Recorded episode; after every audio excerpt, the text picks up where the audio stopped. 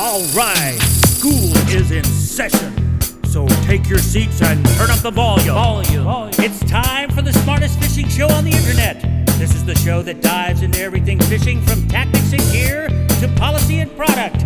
Here he is, the fishing professor, Professor Sid Dobrin. So stick around, you might learn something. My pappy said, Son, you're going to drive me to drinking if you don't stop driving that hot rod Lincoln.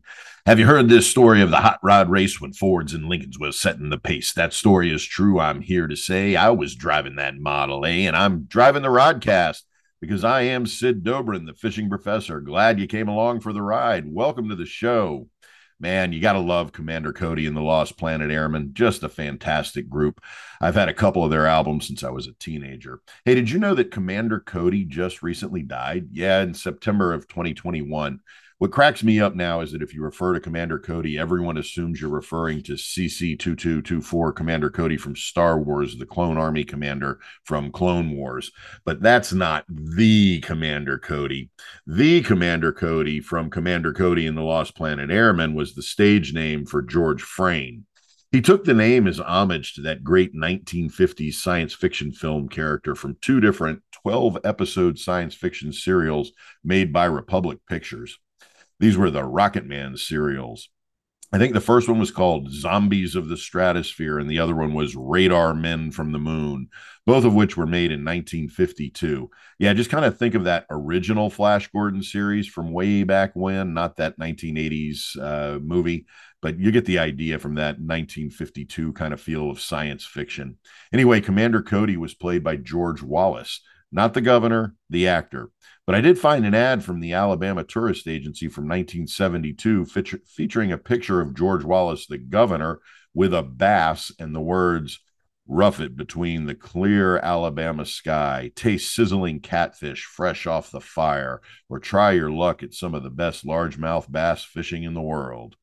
Anyway, George Lucas named the Star Wars character after the George Wallace character because the Commander Cody movies were part of what inspired Lucas and then Commander Cody and the Lost Planet Airmen to play Hot Rod Lincoln and inspired Lucas to uh, to make Star Wars. And I have no idea what kind of chaotic game of 12 degrees of separation I'm getting at, other than to say they arrested me and they put me in jail and called my pappy to throw my bail. And he said, Son, you're going to drive me to drinking if you don't stop listening to that hot rod cast.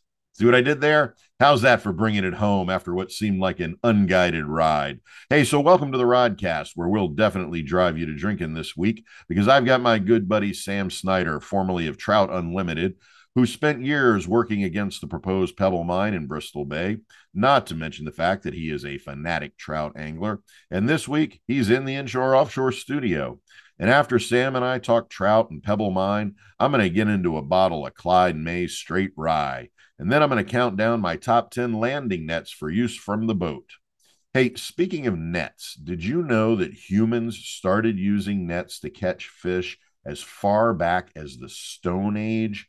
The oldest known net, which is commonly called the net of Antrea, was dated to be from 8 1300 BC. It was found along with some other fishing gear in the town of Antrea in Finland, but the town also has significance to Russia too. So the Russians started calling it Kamennogorsk in 1946.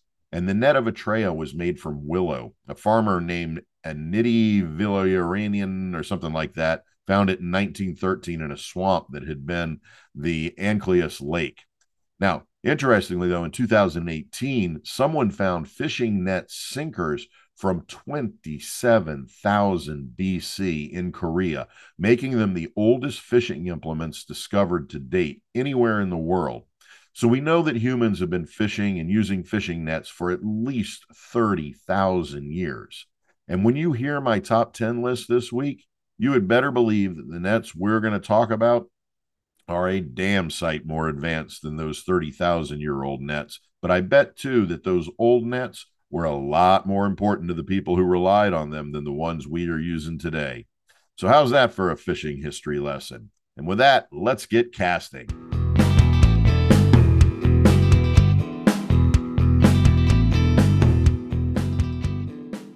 All right, my listening crew, we have got another great conversation headed your way. This week, my good friend Sam Snyder joins us on the Rodcast. Now, Sam is a die-hard trout angler out of New Mexico who I met back in 2004 when he was a PhD student in the Department of Religion here at the University of Florida.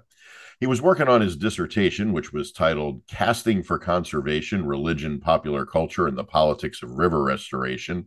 And so Sam and I started talking about fly fishing and conservation way back when.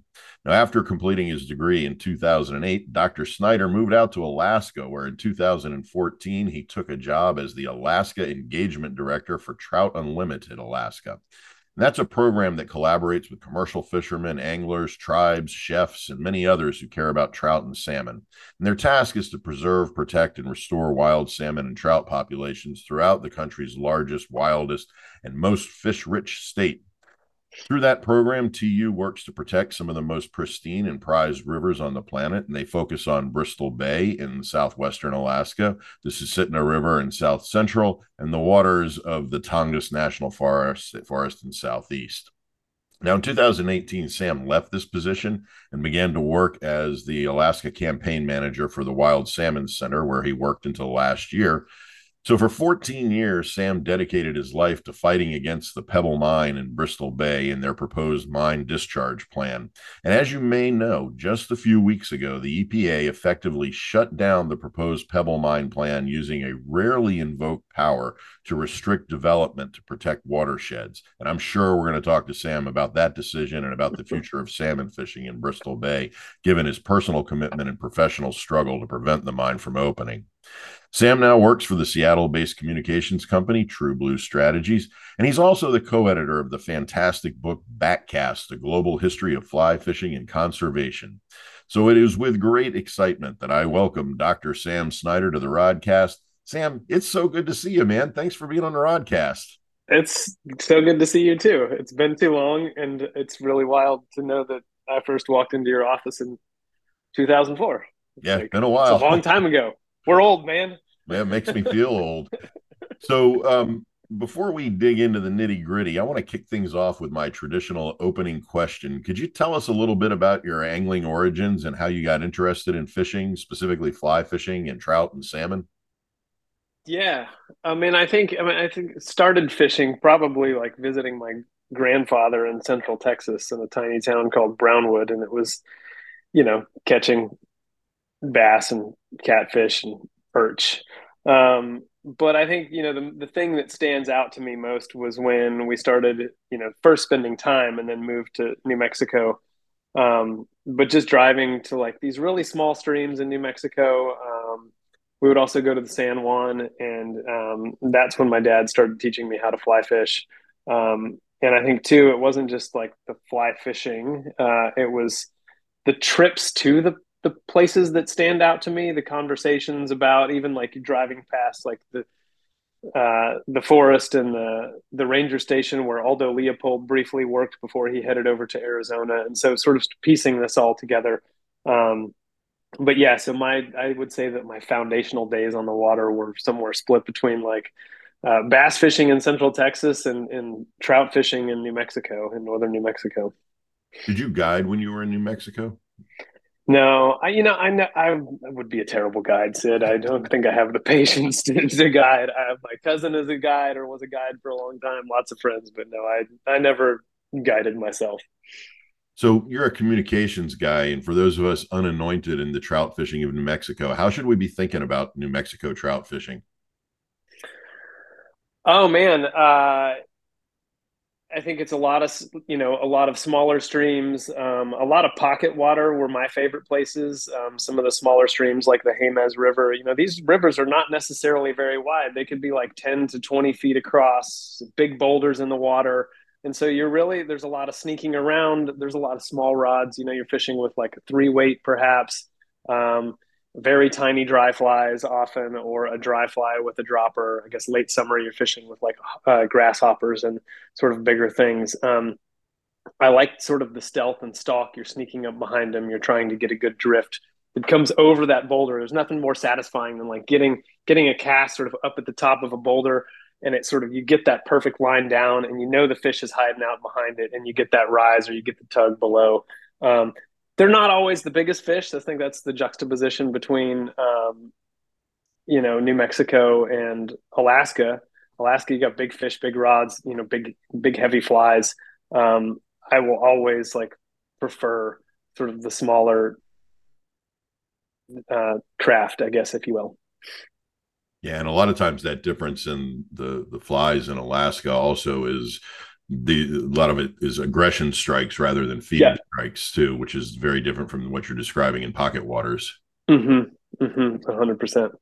So, so yeah, I read someplace that fishing in places like the Red or the Hondo River or uh, Pueblo and Costilla creeks, that these are all good, or a lot of places in New Mexico are good good trout fishing for beginners because the trout tend to be dumb there.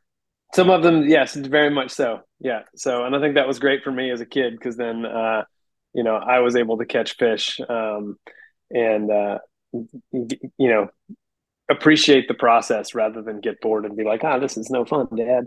Um, so, yeah.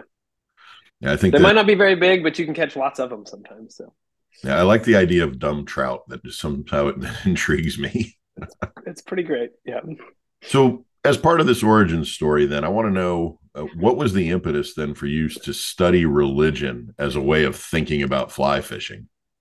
Oh man, I mean, I think at first it, I was just interested in religion. I think growing up, I was always fascinated by why and how people were, were religious. I mean, we grew up going to the Catholic Church and then the Episcopal Church. Uh, I was always it was a you know a community space for me more than like a theological space. So I was always intrigued by how religion generally created you know community for folks. Um, and then I think you know going through school, I think probably a freshman, I was just like, oh, I want to take that class. It looks cool. And before I knew it, I was like, oh, I guess I'm going to major in religious studies. But what I found more and more that I was less interested in you know uh, specific religious traditions um, and more interested in how religions moved how cultures sort of bended them and and you know how they worked through text how they worked through materiality. Uh, if you look at sort of like you know religion in the diaspora how how things moved to create new homes and new places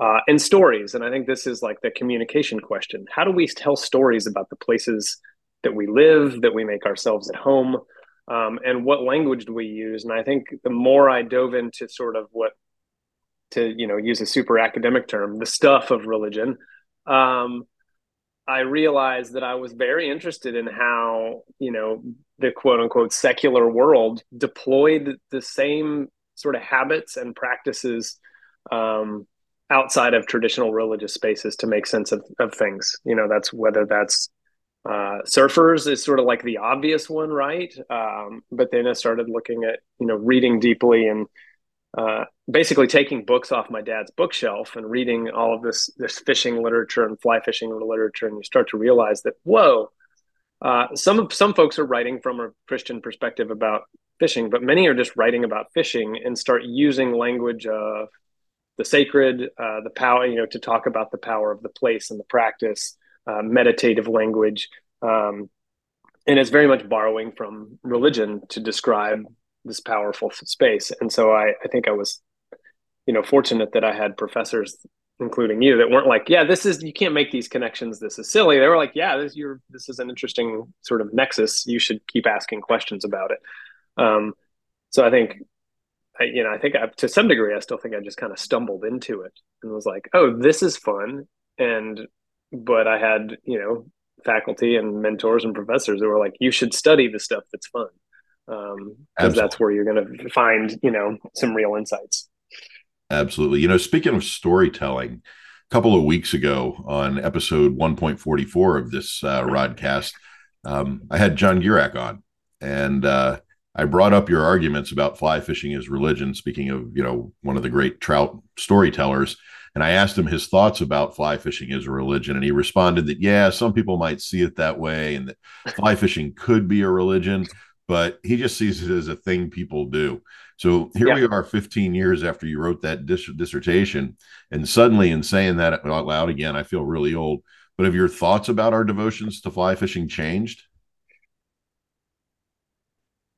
No, I think that to some degree, no, I think that and look, I don't know that it is a these are it's a religion, but it fills that space for people, uh, and it it is a meaning making activity. And so, in that regard, yeah, it is very it's like a religion. It is religious like. Uh, I think you know to some degree I have you know started to look for that elsewhere too. Uh, I think you know as my time in Alaska evolved, I it was you know yes I fished and I looked to like find my find that important space and experience in rivers but i also started to like look towards like up from the rivers and look up at the peaks and the ridges of mountains and started to think about you know a skiing them uh, b you know running on them. And all of those things provide that uh, i think that space of meaning making and homemaking uh, that i very much believe is you know a religious activity does your uh, does your musical life tie into that too? Yeah, I think definitely so. Yeah, playing music, being on a stage, like, you, and you get that. There's a, in some ways, that's very different. Like it's transformative, but in all of them, you lose yourself a little bit. There's a meditation. You feed off your surroundings. Um, yeah, I didn't include a, any of that in, in the intro. I should have pointed out that you you know had a band. I did, yeah. And you know, play played the great stages in Girdwood and that's right. and Talkeetna and Hope. That's yeah, hysterical. Huge That's stages. Pretty... So, a tremendous amount of your work in the arena of fishing has been tied to conservation efforts. And I want to talk about that in a second. But first, tell us about the Backcast books. And I'm particularly interested in something you wrote in the introduction to the book about your own personal interest in conservation from a historical perspective. Talk to us about back, Backcast and what the intent was with that book. Oh man, what was the intent? Uh, I mean, if I'm honest, I think I started wanted to write the book myself, and then we decided to edit it because I thought that editing a book was going to be easier. turns out it's not. uh, so I should have just written it myself. Um, I mean, I think it. I mean, it's obviously born out of the dissertation, but I think I wanted to. I think so much of the dissertation was focused on contemporary movements. It was looking at existing grassroots environmental movements um, around trout, around rivers, and around you know fish politics. Um, and I wanted to sort of look and see what the historical historical trajectory was to how people may you know sort of negotiated their relationship to the world through fish. And um, you know, there's so many stories from uh, you know the, the, famed waters, the you know the Catskills or the Poconos in the in the early history of fly fishing to you know the steelheaders in the Pacific Northwest who will stand in the cold water and rain and snow for hours and like swing and swing and swing and maybe catch fish. Uh, but when they do, they talk about a religious experience. And so, but I was really can I think the thing that has always driven me personally and academically and professionally is how do the experiences we have, the stories we tell about those experiences, how do they and how can they drive us to basically give a damn and start spending our time not just fishing but also showing up at policy meetings or helping restore streams on the weekend and plant willows like you know advocating for policy at the legislative or the federal level travel to dc like these are things that like you ask people you go to dc with somebody and you ask them why they're there to advocate for a place like bristol bay well they've got some experiential tie to it and they're going to tell you stories about it. And so I was curious, like, what's the historical trajectory here? And come to find out, like, we've been, you know, going through this process for a long time. Um, and so, and, and I think too, the experiences in these spaces allow, allow over time, allow us to see changes. And so we're like, oh, whether it's climate change or it's stream degradation from like logging or paper mills back in the day, there's a recognition over time that something is not the way that it should be. And so you start devoting an energy to understanding it. But it's all rooted in that that sport. It's all rooted rooted in the experience and the stories that you're telling about that sport. Yeah you know you keep you keep bringing up this term storytelling and you brought up leopold a little while ago.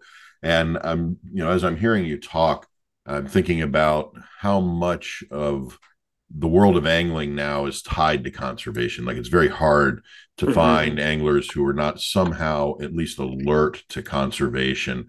And I'm kind of wondering from your perspective, how much of that, well, I don't want to use the land ethic term because as I talked about, you know, Leopold's land ethic, we tend, we, we always want to just translate the terrestrial into the aquatic, and it mm-hmm. doesn't always work. But how much a part of that aquatic conservation has become part of the story of fishing? Yeah, that's a good question. I actually struggle a lot with it. I I think there was a part of me that wanted to see that it was this increasing path. Um, and I think that, and to me, that was optimistic. It's maybe not the way you want this question to go, but I think that I, if I look at sort of the politics and the demographics of a lot of anglers, like they're constantly voting and making choices against the well-being of the places that we like to fish. And so I think that when we when we look for the connection between angling and conservation, we see it in a lot of places. But I think that when we look at the cultures as a whole, I'm not sure that it's you know that it's necessarily grown any more than it used to be. Yeah, and and I think that that's why the histories that you talk about in backcasts become so important to that narrative is mm-hmm. because we have to recognize that this isn't something new.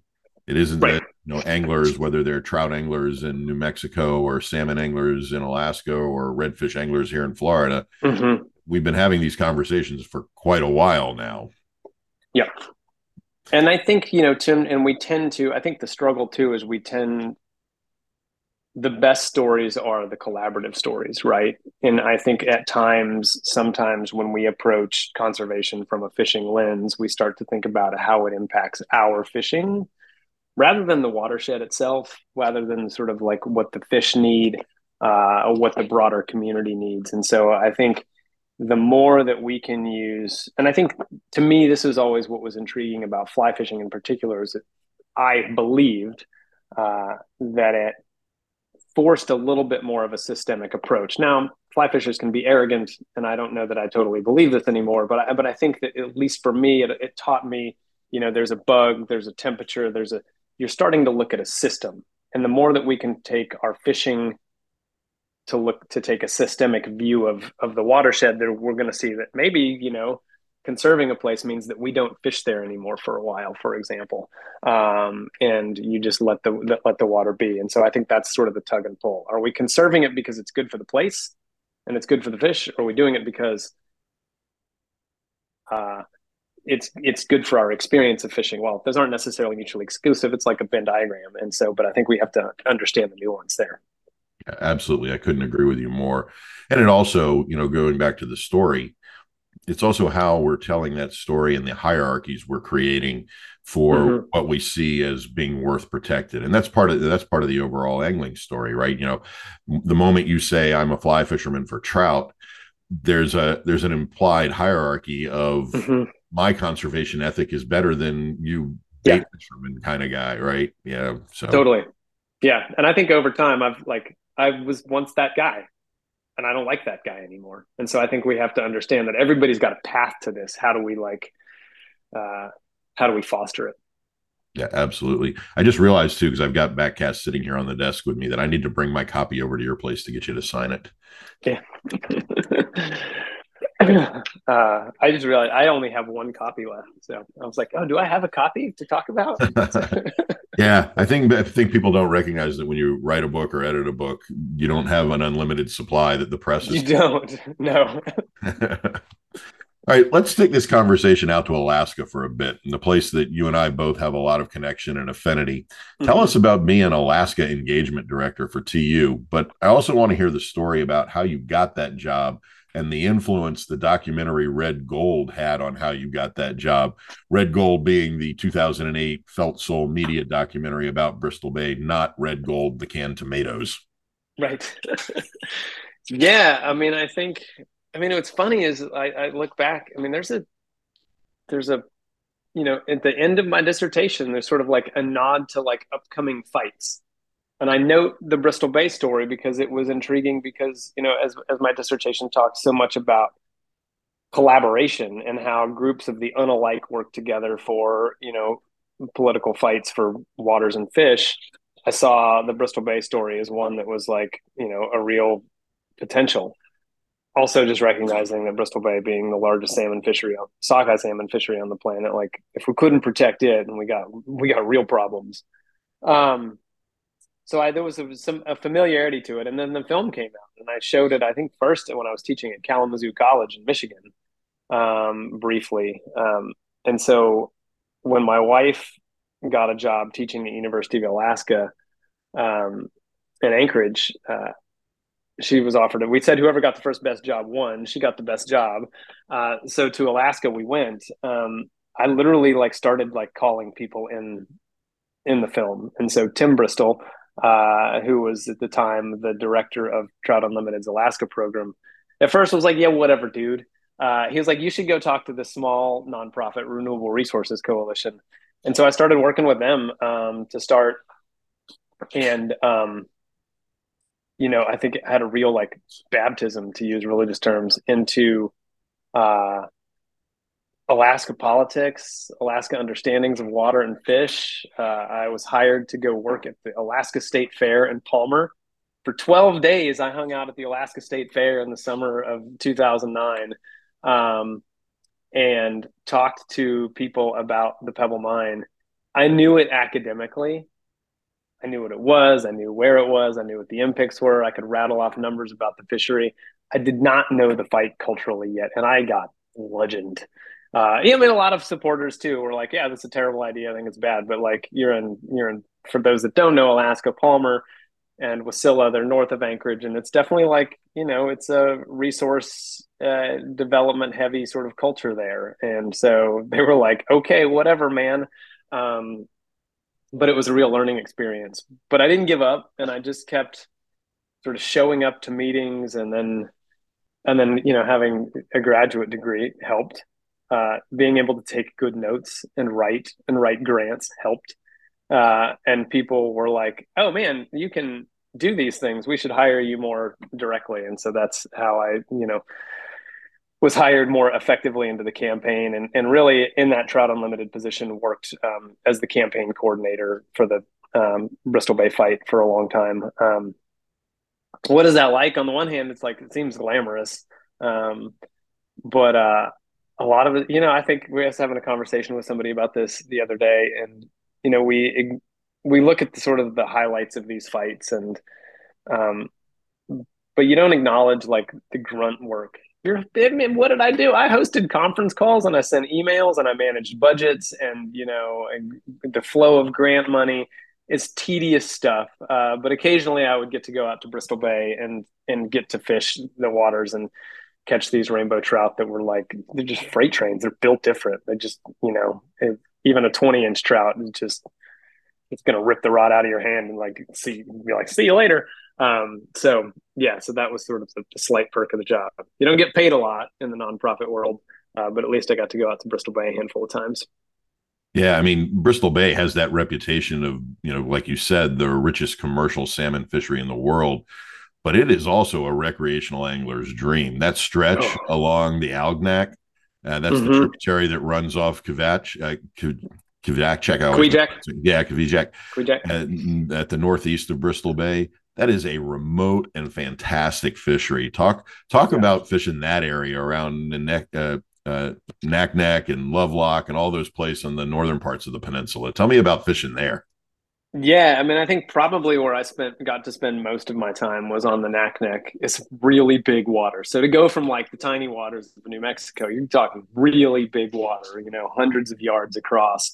Um, and big, slow moving water. Um, you know, that's when I first learned how to cast a spey rod. I'm still not very good at it, but you know, you can, you can, you can really, when you get it, it feels pretty great. All of a sudden that line goes shooting out there much, uh, you know, um, and you can cover a lot of ground. Um, and those fish, again, like, you know, the guides, they, all the guides know how big these fish are.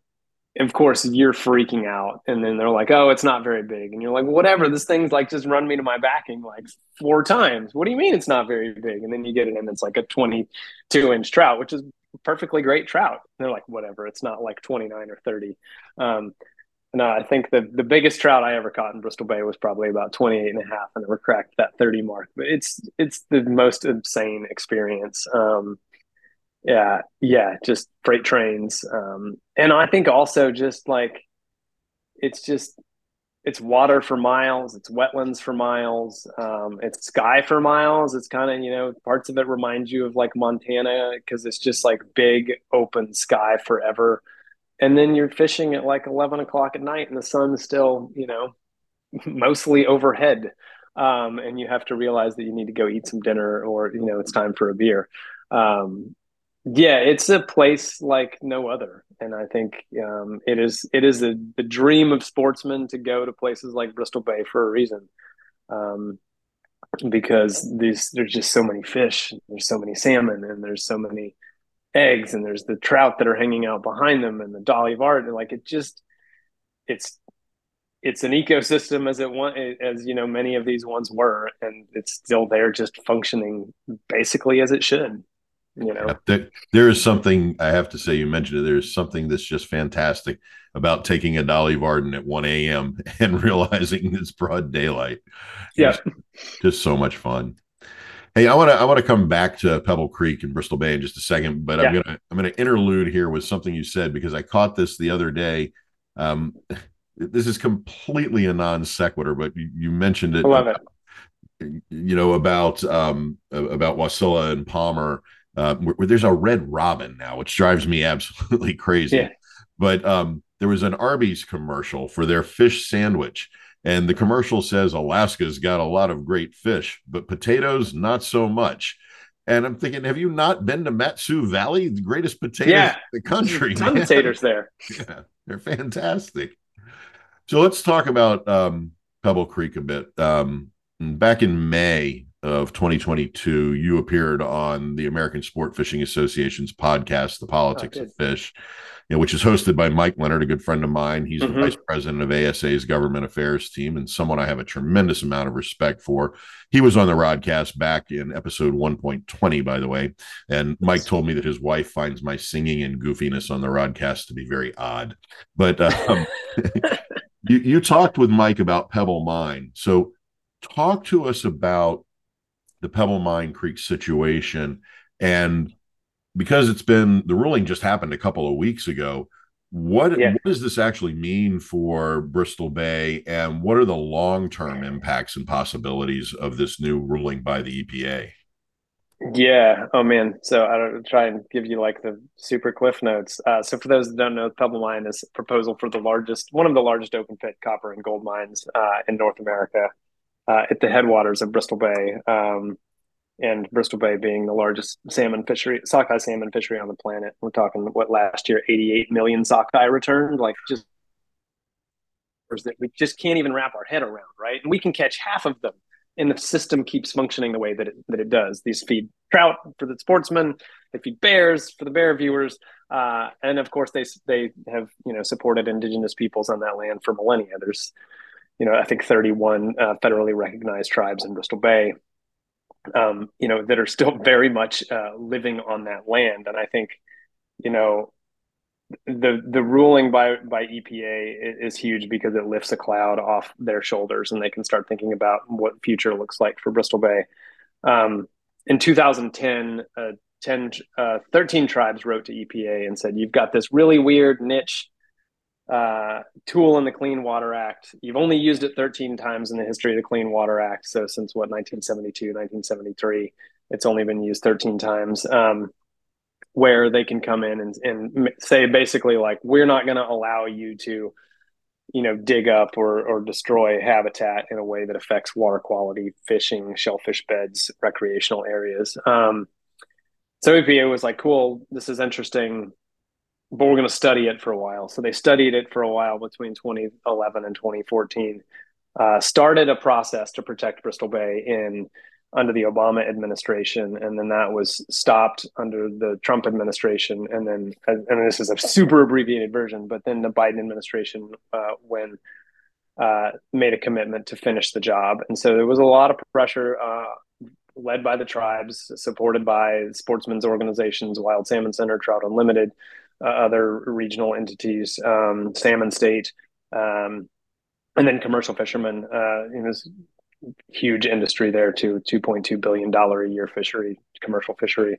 Um, so there's a lot of power there pushing on the EPA, um, and so they restarted the process and finalized this decision. Now, I think the thing that's important to note is that uh, it, this tool is like a scalpel. Um, there are some that want to see the whole watershed protected, but it's complicated. It's there's a it's the area bigger than West Virginia. Uh, it's um, uh, it it's a mismatch of federal and state land. These are federal waters, which is why EPA has jurisdiction here. Um, but this this tool that the that the EPA used in the Clean Water Act, it's like a scalpel. And so what they basically did is they drew one small circle around where the pebble mine would be and sort of around that deposit. And they're like, we will like from here forward, any disruption of this is prohibited. Like you can you can rename it, you can try and resize it, you can call it something else. Doesn't matter. Like activity here, mining activity here is prohibited. And then they drew another circle around that, slightly bigger, that encompasses a good chunk of the um, the mining claims that that Pebble was pursuing, um, and said, you know, we're going to place some really hard restrictions here. So if you wanted to do something here, uh, it's going to be really difficult because you're not going to be able to disrupt much water. Um, so they have effectively stopped the Pebble mine. Now Pebble will sue, the state will sue. Um, it's going to be interesting to see how this plays out uh, in the courts. The courts have changed a lot over the last couple of years. Um, but so far, the legal record and the the court record has been strongly in favor of supporting EPA's authority to do this. So think people are pretty confident that this is going to stick. Um, and and so that's you know um, yeah. So we're, we're paying attention to that. Um, but I think you know, this is as durable a protection as you're going to get, uh, absent a national monument, and even those can be messed with by Congress or by subsequent administrations and lawsuits. So, you know, none of this is perfect, uh, but Pebble is effectively dead. Um, and now the, the next question is: is what do we do next? There are other mining claims in the watershed. Um, none of them are in advanced discovery, anything like that. They're not an immediate threat, but we'd like to them to go away as well. So there's conversation. Uh, Senator Murkowski has at times talked about pursuing legislation to protect the whole watershed, do so in a way that maybe uh, Alaska sees something in return um, from the federal government, uh, because Alaska's like, hey, this is ours. We should be able to mine this stuff. And um, so it's a complex process, but I think people are now saying, okay, Pebble is dead. Let's think about how we want to like approach the management of this watershed moving forward. Um, uh, and again, I think most importantly, uh, the tribes are at the, at the, head of the table and they're saying this is what we do or don't want with our watershed. Uh, these fish have sustained us for millennia. Um, and so, you know, I think we've got a real opportunity to kind of ride the momentum of the win um, and push uh, Congress to start looking at new things. And in addition to Senator Murkowski, there's also newly elected um, Congresswoman Mary Peltola, who filled the seat of Don of the late Don Young, and she's also you know, she ran on a pro fish uh, platform. Was the first like that was her tagline on pro fish, and so she was opposed to Pebble. Uh, she's very much uh, supportive of protecting Bristol Bay and other watersheds. And so you have Senator Murkowski, you have Mary Peltola, you have a you have a duo there that could really do some powerful things for uh, Bristol Bay's fish.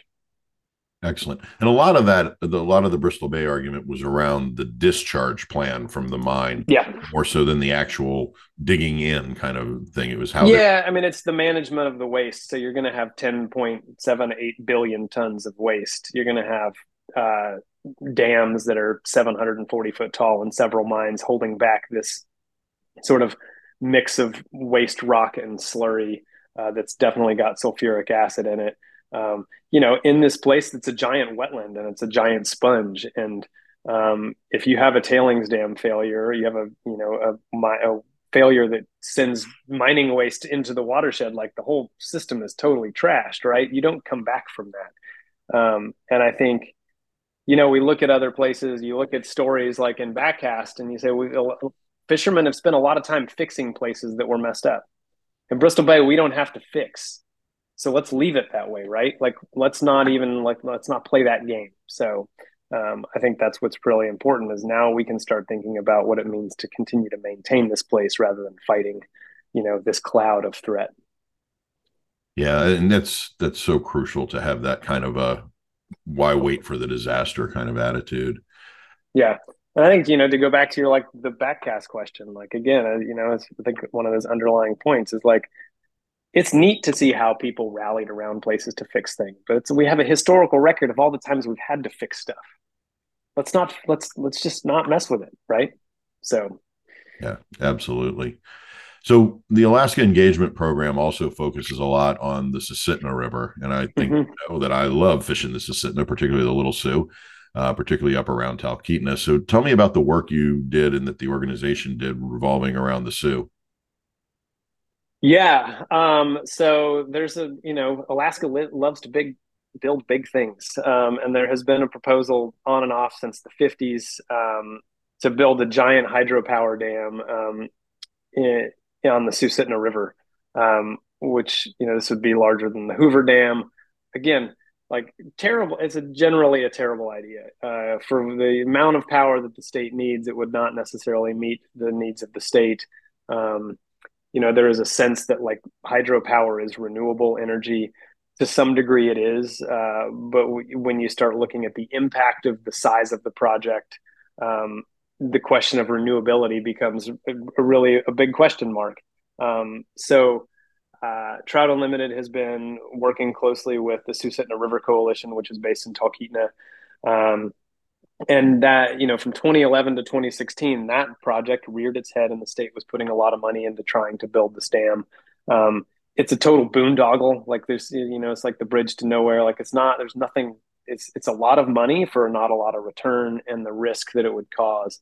Um, and I think there particularly because, as you know, those rivers are, like it's not just the Susitna, but all the rivers that are connected to it. They're also they're ice driven, and they're you know the winter impacts the habitat for all of the salmon to spawn and rear.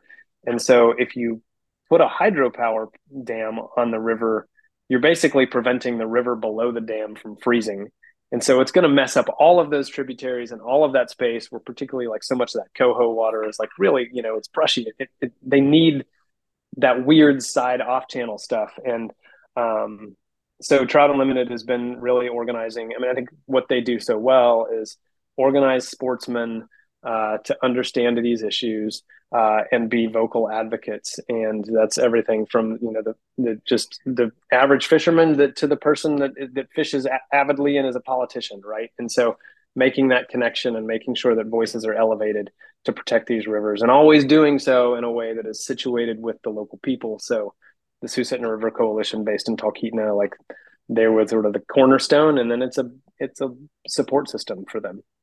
Yeah, um, that's that's good to hear that they're doing that. I like I said, I love fishing the Susitna. Um, I think I think silver fishing on the Susitna is one of my favorite. Alaska. It's so fun. I, I mean, I love system, I love I just... love getting silvers on the Kenai, but you know, there's something about silvers on the Su that I just love. Yeah, yeah, it's so fun. And the Su also, like a lot of people don't know, like you go up on the Su towards Devil's Canyon, like some of those small tributaries, there's some huge rainbow trout up there, and you just have to get to them, right? Uh, but if you get to them, like it's incredible fishing. Yep. Yeah. Big, big rainbows.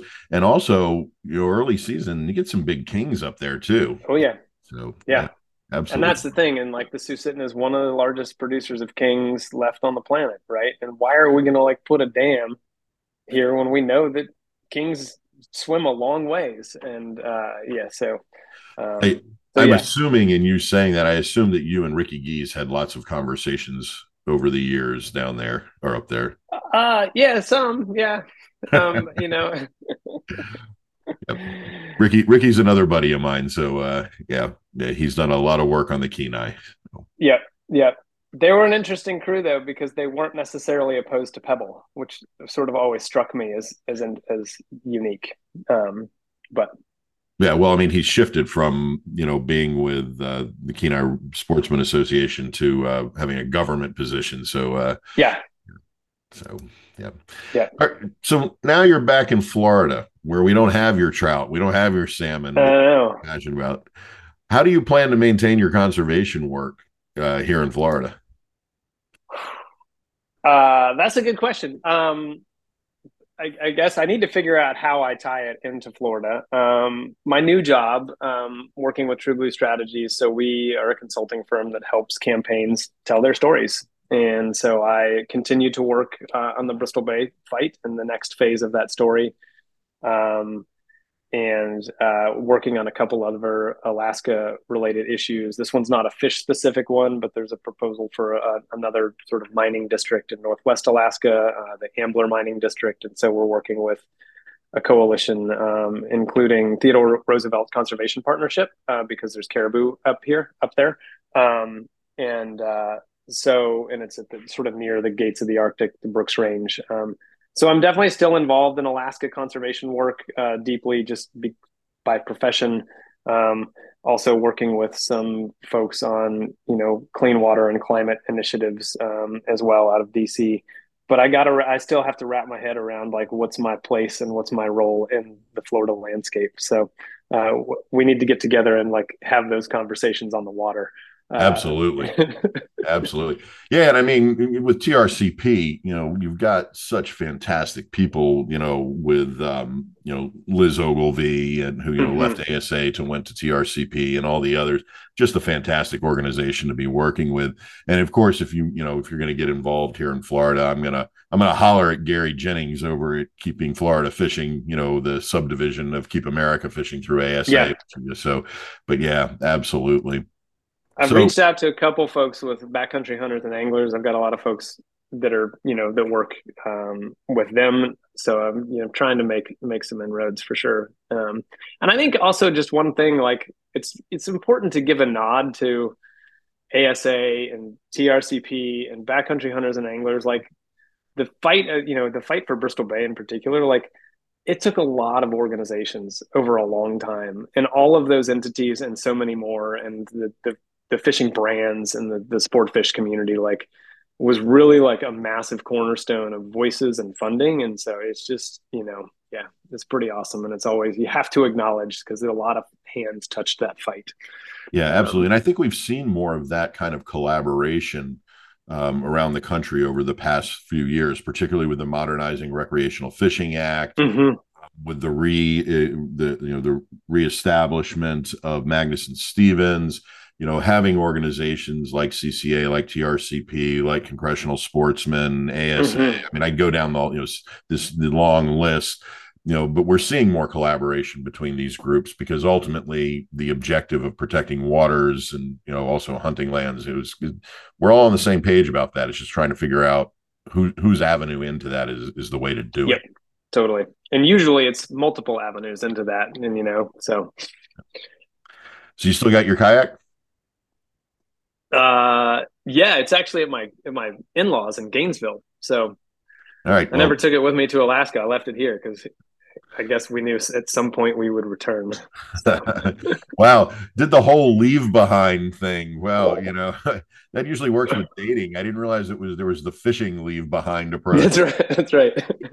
well, we're gonna have to get out and hit Salt Run, or uh, you know, get up to Palm Valley and get get some fish. So uh, yeah, man, for sure out on my boat anytime also. But Sam, it's always great to talk with you. And I think we need to yeah, start to wrap this up. But before we end this, since we began our conversation with my traditional opening question, I need to end it with my traditional wrap up question. So I want to know what is the Sam Snyder grail fish, the bucket list fish that you really want to get that's still out there? Oh, man. See, if you listen to the podcast, the broadcast regularly, you would have known that was coming.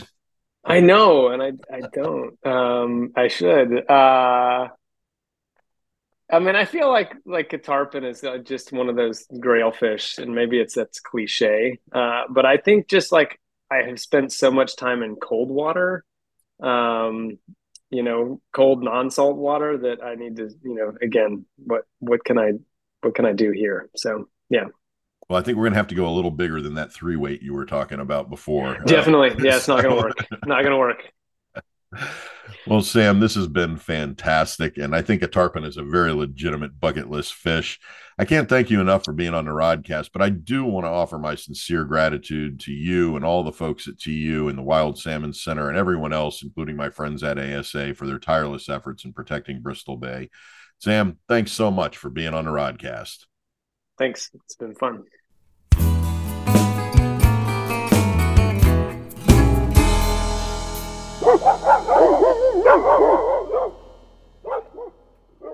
All right, my listening crew, it's time for a bourbon break. And as I often do, this week I'm going to go to Bourbon's next door neighbor and take a gander at another rye. And I'm not going to rye to you, it's a rye that I like.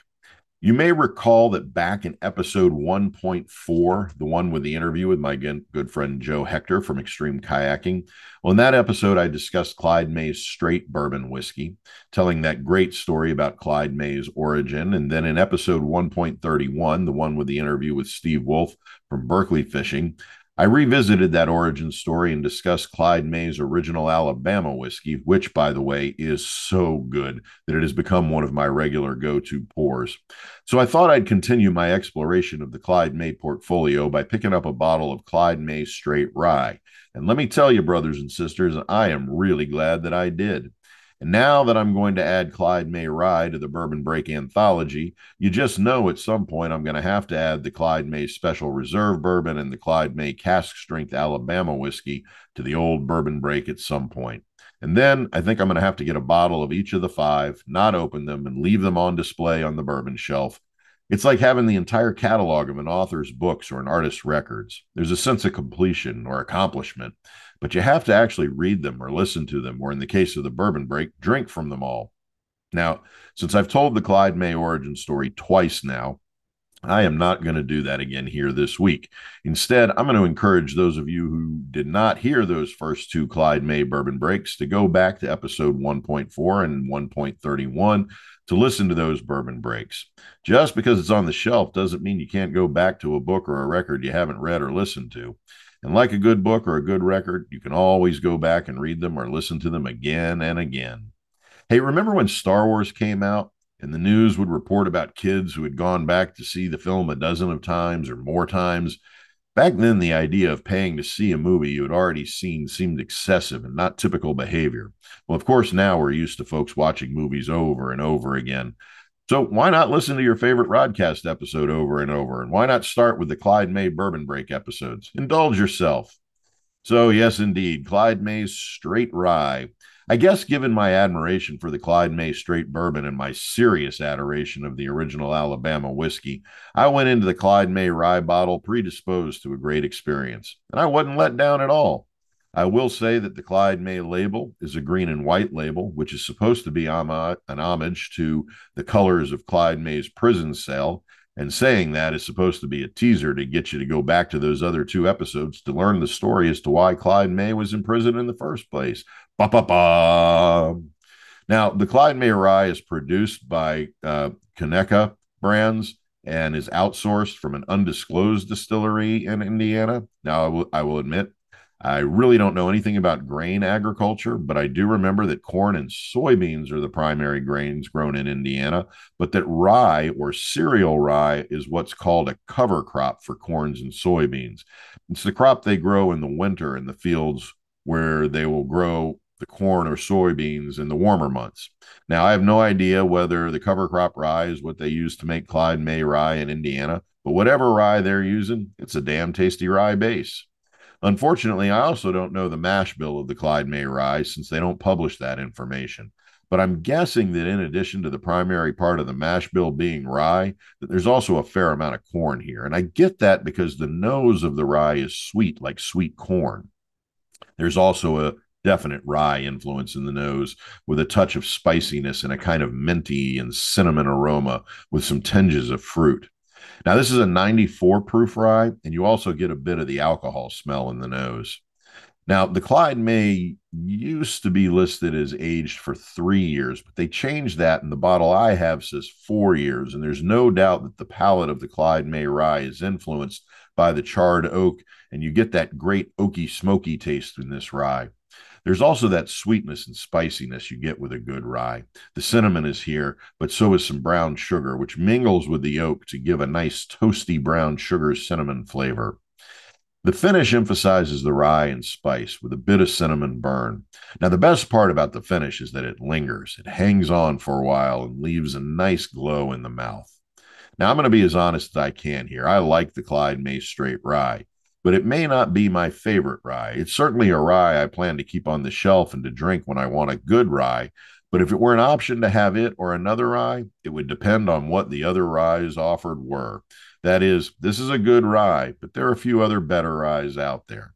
I should say, too, that while I usually prefer to drink my whiskeys neat, I found that a rock or two opens up the flavor a bit and enhances the sweet aspects of the Clyde May straight, straight rye. Also, it just dawned on me that given the history of the Clyde May namesake, prison and all, they should have named this Clyde May's Crooked Rye rather than Clyde May's Straight Rye. But what do I know?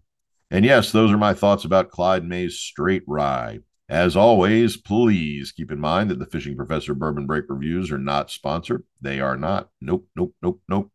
The distillers have not sent me samples, though I'd love for them to, nor do they influence my reviews at all. Though, as always, I am open to sponsorship, bribery, and extortion.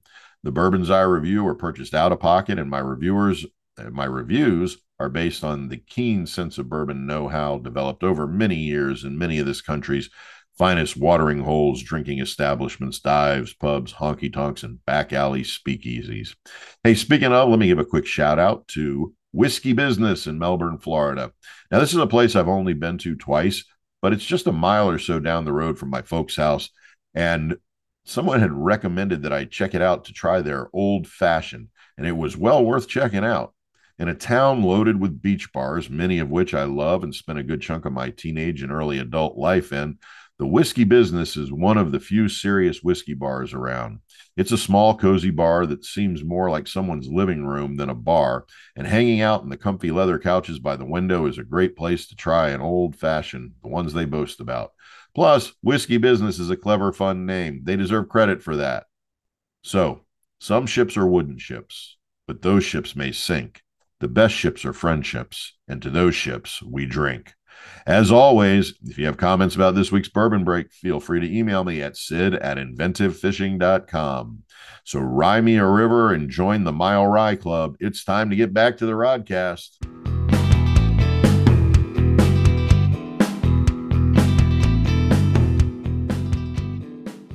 All right, my listening crew, it is time for this week's top 10 countdown.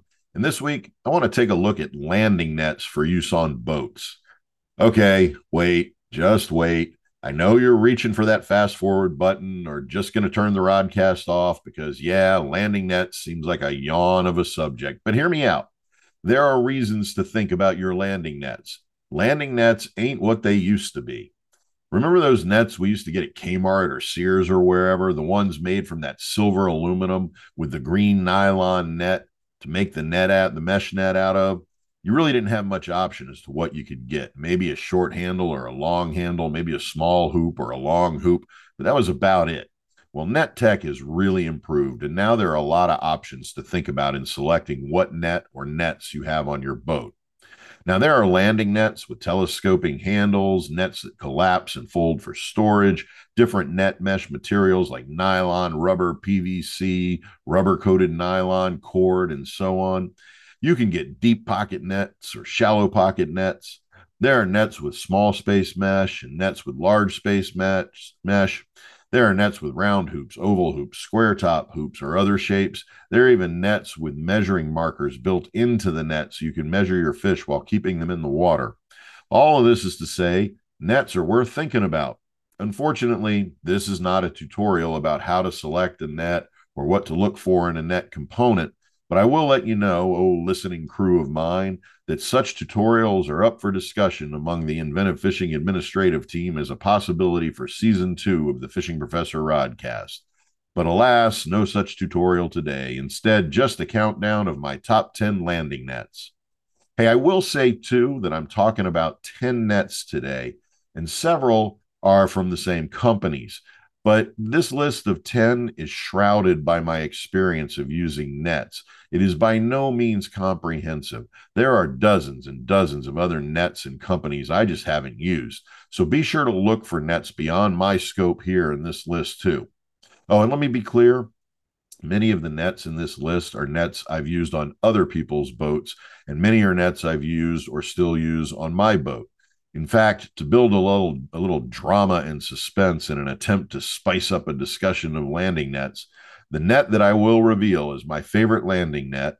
Well, honestly, honestly, honestly, I just used that net not 12 hours before recording this top 10 to land no fewer than a dozen fish, so it is fresh on my mind. That said, though, I'm going to practice a bit of net neutrality today and be fair to all of the nets on this list. And I will admit that when I first saw the term net neutrality in the news a few years back, my fish addled brain really did think there was a big, exciting news in the world of fishing nets. There wasn't. It was about the internet. The internet. I also completely misunderstood that whole Netflix and chill thing and thought people were saying net fish and grill. So let's figure out your net worth and get to counting them down because this top 10 is nothing but net. Swish. All right, coming in at number 10. You know what? I really wanted to include those old school aluminum hoop nets with the green nylon mesh because you've used them so many times. I've used them so many times, but I looked for them online. I couldn't find them and I searched the net for the net. And I wanted to include them because of how ubiquitous they had been in so many of our lives. And frankly, because I landed so many fish with them. And I'm guessing that those of you of a certain age relied on them too. And as such, they deserve our recognition. I mean, they were lightweight, easy to mend, and yeah, they would bend if you hit your brother with them, but they were reliable and functional. And so they deserve to be on this list. But like I said, I couldn't find them. So I don't know who made them or have any information about them. However, I do know that Dotline makes an aluminum hoop and handle landing net that's a pretty close version of those nets of our youth. I should probably not have said that. I'm guessing that netting youths is probably illegal. Anyway, the Dotline net comes pretty close. So I'm going to use it as a surrogate for all of the aluminum nylon mesh nets of days gone by. Now, that's not to disparage the Dotline net. It's sturdy and reliable. And yes, I have one. It uses a one inch handle and a half inch hoop made from embossed aluminum. It's very light.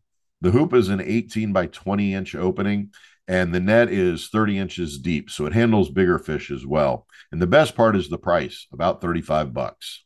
Okay, at number nine, I really like the Wakeman retractable rubber landing net. And this is another great net listed at a reasonable price of about 35 bucks as well.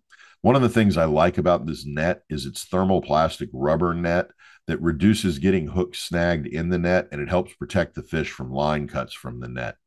You remember getting your hook snagged in that green nylon mesh of the old school nets, and if the hook was through the fish's mouth, then it was impossible to get all that stuff unsnagged. Ugh, what a mess. Well, the rubber net of the Wakeman helps reduce that. I also like the Wakeman's heavy duty aluminum handle. It's a 35 inch handle, which retracts, making storing it easier. The hoop is 20 by 19 with a 17 inch net pouch. All in all, a solid landing net. All right, at number eight, how about Ranger Nets Tournament Series? Now, unlike a lot of the other companies whose nets are in this list, Ranger Products makes nets. Well, they make a few gaffs and billy clubs, but those are really just modified net handles, right? Plus, the company has a great story in that the company founder, Don Gold, was a member of the elite World War II fighting group called the Rangers. And the Ranger patch he wore became the basis for the Ranger tough quality logo that the company uses. Now, by my count, Ranger makes about 30 types of landing nets, but for this list, and from my experience, I like their tournament series nets. These nets feature a tangle free rubber mesh that is manufactured to have a flat bottom of the, met, of the mesh pocket. So the fish will lay flat on the bottom of the net rather than one end up and one end down. The three quarter inch mesh spacing also creates less resistance in the water when you're netting. The hoops are made from a heavy 5 8 inch aluminum that is reinforced at all critical stress points they use heavy duty octagon handles and have both non retracting and retracting handles for easier storage. The handles come in several options. The single piece non retracting handles are available up to six feet in length, and the retracting handles are available in eight and 12 foot lengths. The prices range depending on which model you want, but figure to pay between 100 and 130 bucks a piece for these nets. Okay, at number seven, let's go with Frabill's Power Stow, and let's just mark this as the first of several Frabill nets to appear in this week's list. The Power Stow caught my attention because of its foldable hoop and retractable handle that makes it easy to stow. It also uses a double coated mesh that resists snags and tangles, and Frabill markets as markets it as virtually knotless. I will say too that the mesh on the Power Stow resists fraying many more than many of the nets I've used. It's also got a heavy duty corrosion free aluminum handle, and the sliding component is reinforced. The hoop measures at 24 by 28, and the net lists for about 170 bucks. All right, number six. Let's stay with Frabill and point to Frabill's Trophy Haul Predator Landing Net.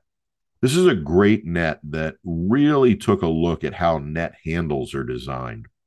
This net came on the market in 2020, and it really does reinvent the interaction between the handle and the yoke to equalize pressure along the handle and the connecting point in the yoke, which, you know, really is the weak point in all landing nets. This net relieves the pressure at that point. It's got one of the largest hoops I've seen at 27 inches by 30 inches, and it uses a flat bottom mesh bag design.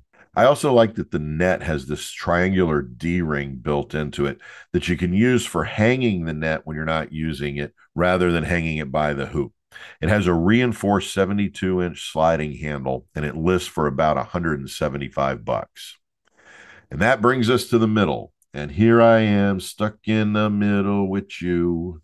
So let's give props to Bubba's carbon fiber fishing net. And yes, when I say Bubba, I mean that company that makes those great fishing knives and that have become so popular among anglers. But yes, they make fishing nets too, including Bubba's carbon fiber fishing net.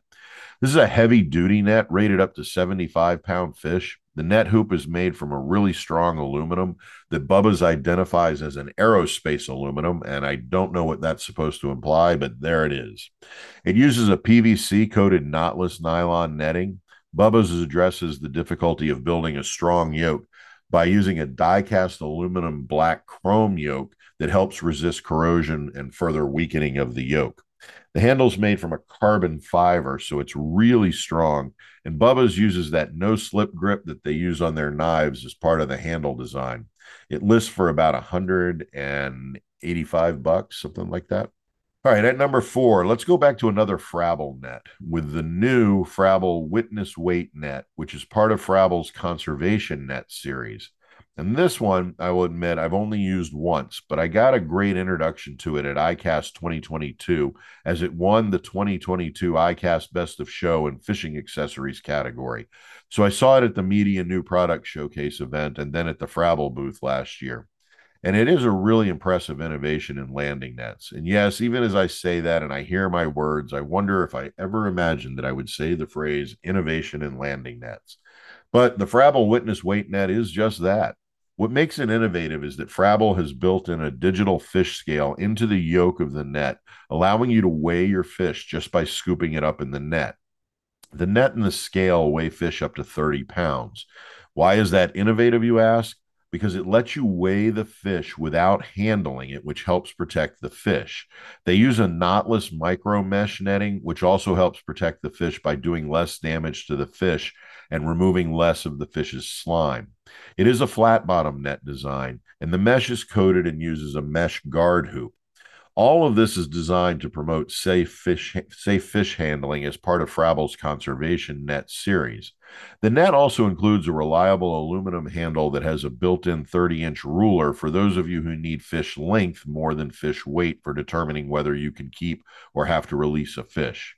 I will say that when I first saw the witness weight net, the first thing I thought of is how great this net will be for tournament anglers who can make quick keep or release decisions based on the weight measurement from the net without having to remove the fish from the water and use a culling tool to determine what to keep and what to release. So yeah, I like this net and the innovative thinking behind it. Oh yeah, it lists for about 150 bucks. So that brings us to number 3 and for that I want to go to one of the companies whose products I've come to use quite a bit their quality because of their quality and reliability. So for number three, I want to give credit to Ego's Kryptek Slider Compact landing nets. Now let me be clear here: Ego has a full line of Kryptek Slider two nets, but I've been using the Kryptek Slider three compound uh, compact net, and I love it, both on my boat and on my kayak. The compact version uses a 17 inch by 19 inch flat bottom PVC coated mesh net bag, which is great, but it's the slider 2 handle that makes this net really get my attention. The S2 handle on this net extends from 18 inches to 36 inches, giving you a lot of flexibility and reach.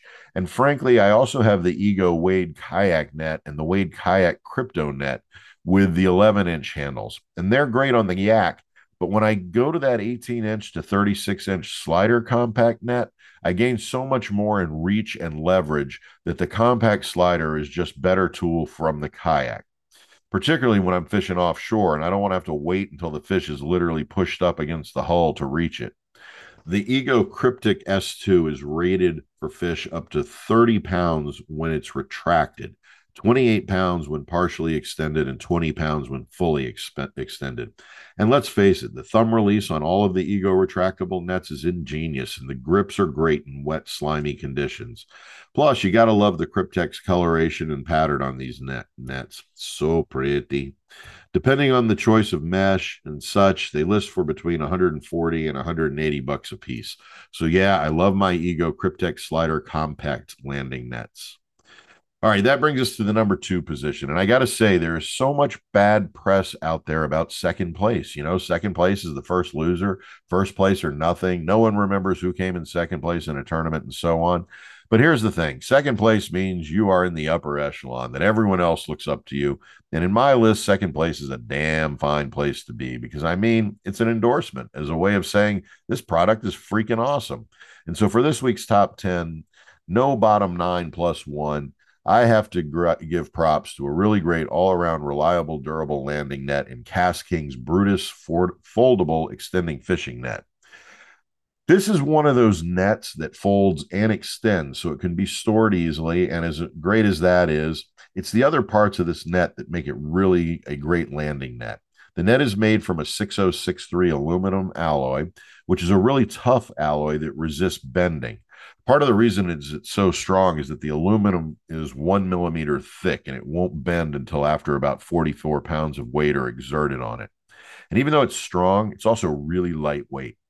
It's available in several lengths, ranging from 16 to 24 inches. The nets are available with three PVC net options or two silicone net options. The folding components use a push down switch that is reinforced with four tough screws, making it easy to pull down and retract the net frame. And it comes with a storage bag too. And here's the kicker depending on the material and size, they range from 30 bucks to 50 bucks. Just a great net to have on the boat or kayak. And frankly, given their portability when folded, they're great for bank fishing and are great a great tool to include in a standard wading, camping, or hiking gear pack. All right, and that netizens brings us to my favorite landing net. And as I said, it really is a net that I used just about 12 hours ago. So the suspense is building. But first, a quick recount of the other fantastic nets in this list. At 10, Dot Line's aluminum hoop and handle landing net, representing all those great aluminum nets we used back in the day, the OG of landing nets. At number nine, Wakeman's retractable rubber landing net. At eight, Ranger Nets, the tournament series. At seven, Frabill's Power, Power Stow. At six, Frabill's Trophy Haul landing net. At five, Bubba's Carbon Fiber fishing net. At four, Frabill's Witness Weight net. At three, Ego's Kryptex Slider Compact landing nets. At two, KastKing's Brutus Foldable Extending Fishing Net. And that brings me to my number one landing net, the net I netted fish with yesterday and many, many, many other days as well. And with any hope, many days in the future. And that's Ego's Slider 2 landing nets. And yes, technically, I suppose the Kryptek Slider compact landing nets I mentioned as number three are a subset of this of these uh, Slider 2 nets. But I'm talking about the full Slider 2 series that gets the number one position. And I have to say, too, that the Slider 2 nets are a really dynamic net and tool system with over 30 interchangeable net heads and accessories and handles. Plus, they have 19 combined mesh types and hoop sizes, so you can really customize the landing net for your specific needs. Really, the Slider 2 is the most innovative and most reliable net series I've used, and I do have a few of them. As I mentioned about the two I use from the Yak, these are nets I that have won ICAST Best New Product Awards, Tackle Tour Awards, Fish Angler Awards. These are renowned nets. They come in handle sizes from 18 to 36 inches and in extensions up to 48 to 108 uh, extension inch reaches. Uh, they're available in hoop sizes from 17 by 19 inches up to 24 by 27 inch hoops. The mesh bags are available in nylon, rubber, rubber coated nylon, PVC coated, rubber, clear rubber, deep rubber, and a guide net that includes a measuring scale in the bag. There are deep bags and shallow bags. And of course, Ego's advanced handle extension technology is really what makes these nets so fantastic.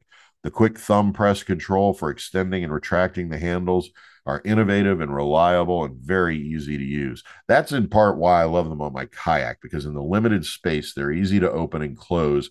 I can keep them short, extend them for a farther reach, and I can do it really with just a push of the thumb. So, yes, the Ego Slider 2 nets are my number one landing net for boat use. And that wraps up this week's Fishing Professor's Top 10 list. I hope you found it useful. And for those of you who haven't given much thought to landing nets, or those of you who don't have or use landing nets, well, you're just a bunch of netless wonders. And with that, let's get back to casting.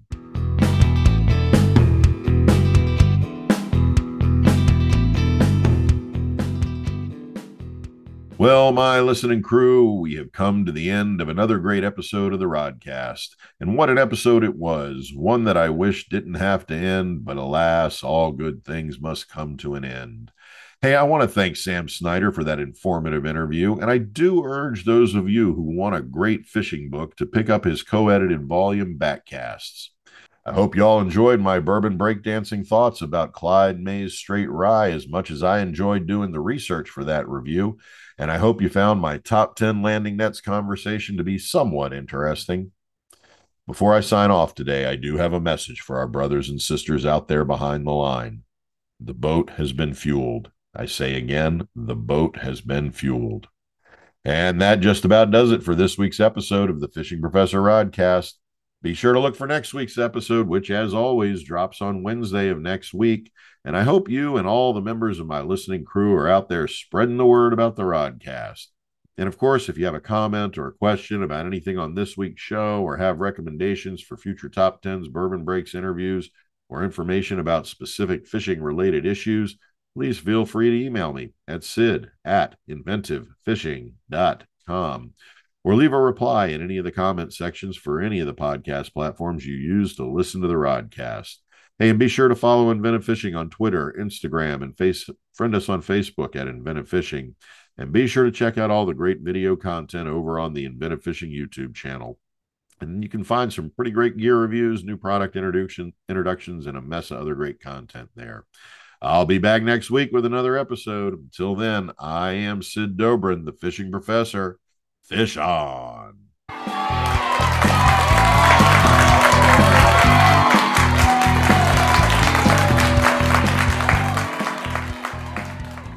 The Fishing Professor Show is copyrighted by Inventive Fishing, LLC.